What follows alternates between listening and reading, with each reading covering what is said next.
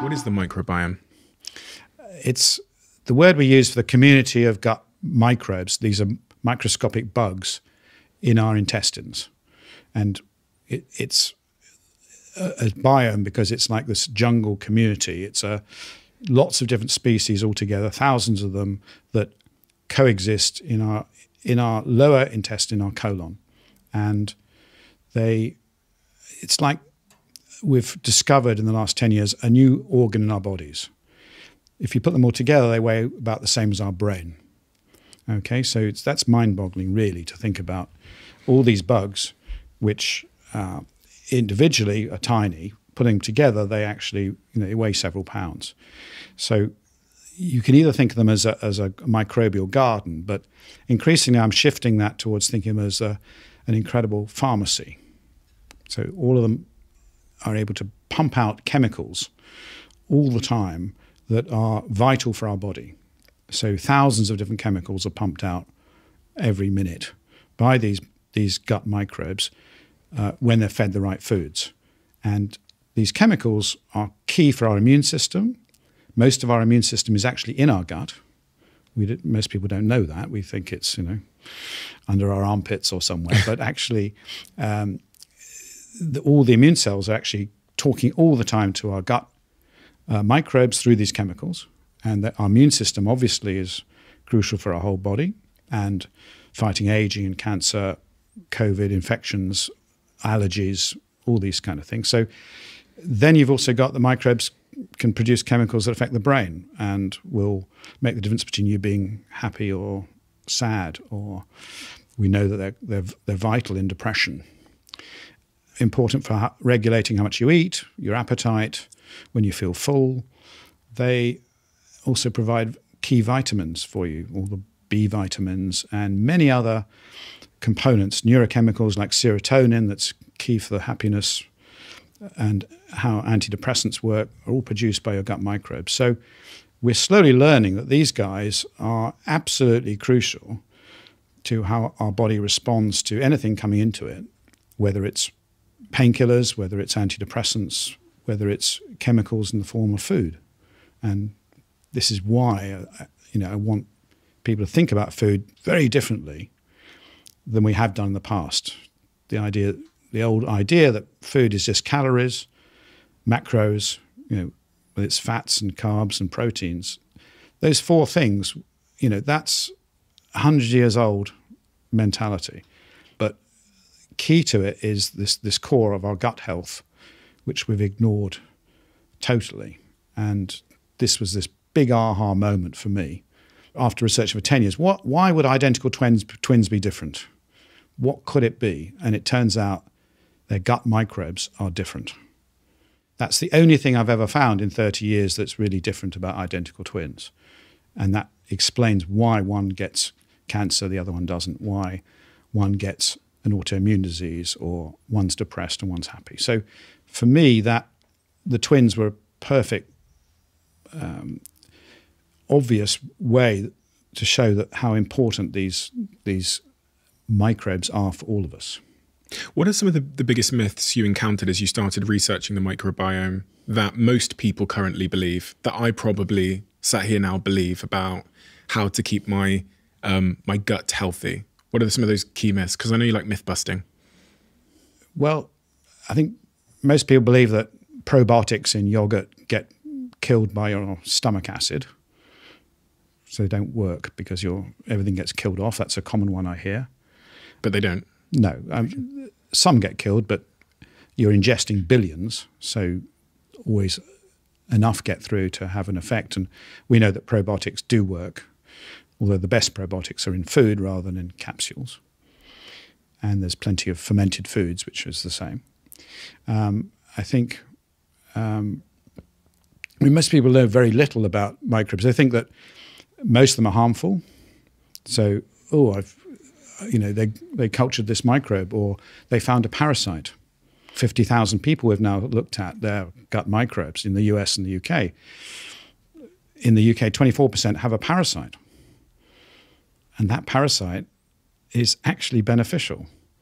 It's called blastocystis, and it's associated with good health, being thinner, having less internal fat, lower blood pressure, and you know, in the past we're trying to kill it off, and actually, the reason we're in this state is we've killed off a lot of our good bugs.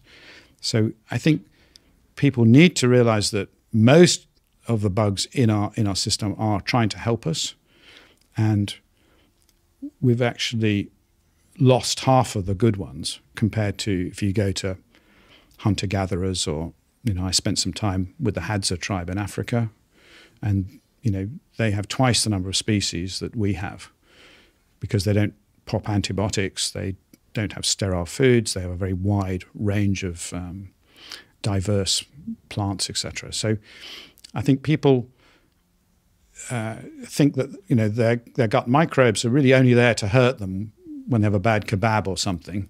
uh, they don't think of all the positive benefits. They don't think that you need to build them up, and that actually you know they're like a the more you've got, the better it is. How do I build them up? How do I become more like that tribe? You have to have a more diverse range of plants. So we did a study a few years ago with British and American guts that showed that if you can get up to 30 different types of plant a week, you maximize your diversity of species in your gut. And that's that diversity that we want. Remember, 30 plants, you look a bit shocked, but that's um, it's a plant is a nut, a seed. It's not just kale. Um, it's a herb. It's a spice, and things like coffee are a plant to me because mm. um, it comes from a fermented bean. Um, so it's that diversity. It's having more fermented foods. It's uh, having a range of colors. It's cutting out um, the ultra processed chemicals as well, which all the all the groups in the population that have the best gut microbes, they don't eat ultra processed foods. They don't have antibiotics. They don't have this this modern Western lifestyle.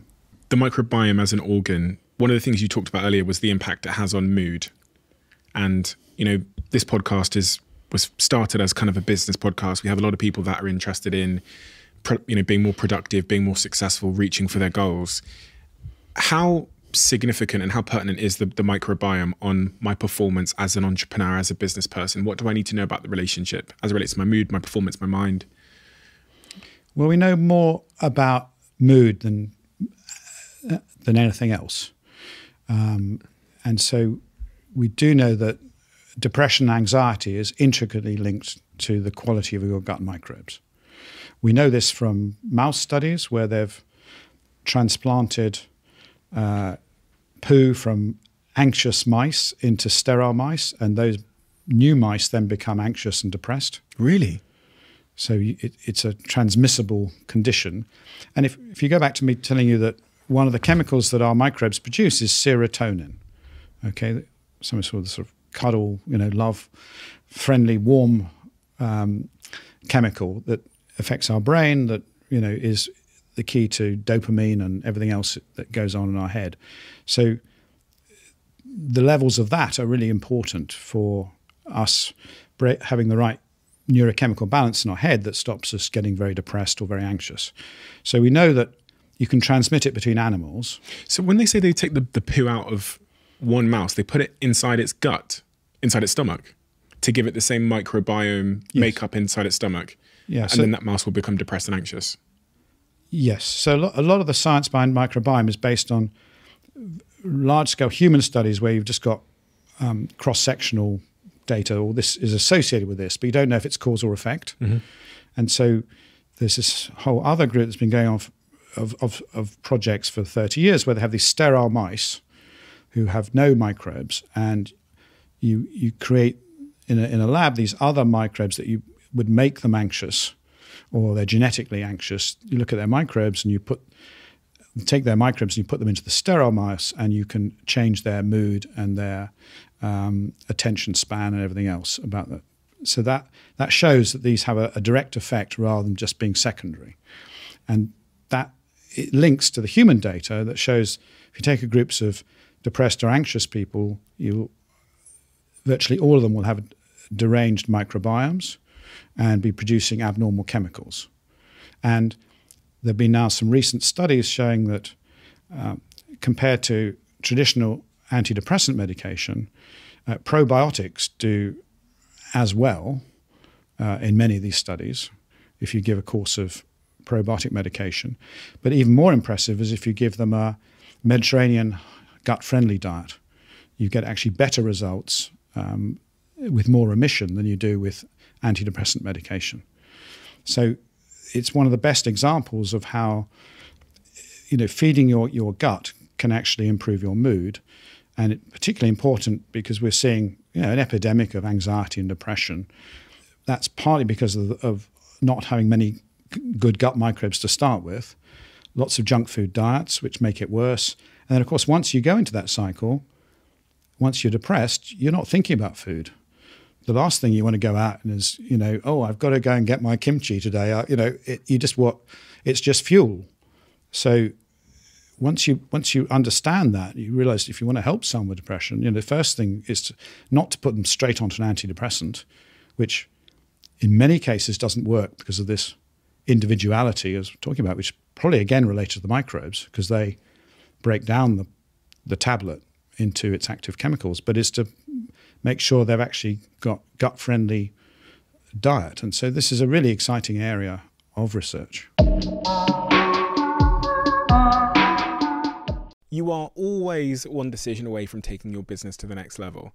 And a decision that's helped me to transform my business is moving over to NetSuite, who I'm excited to say are a sponsor of this podcast. If you don't know already, NetSuite is the number one cloud financial system bringing accounting, financial management, inventory, HR into one platform and one source of truth. It's reduced IT costs because it lives in the cloud, so you can access it from anywhere. And the cost of managing and running multiple systems because it's in one unified business management suite. My team and I don't have to worry about tasks being manual and clunky and it means that I can be more efficient and to focus on more important things like bringing you the best episodes and guests on this show. So I become one of the 37,000 companies that have already made the move over to NetSuite. NetSuite has extended its one of a kind flexible financing program for a few more weeks, so head to netsuite.com slash Bartlett for a free product tour. Back to the episode.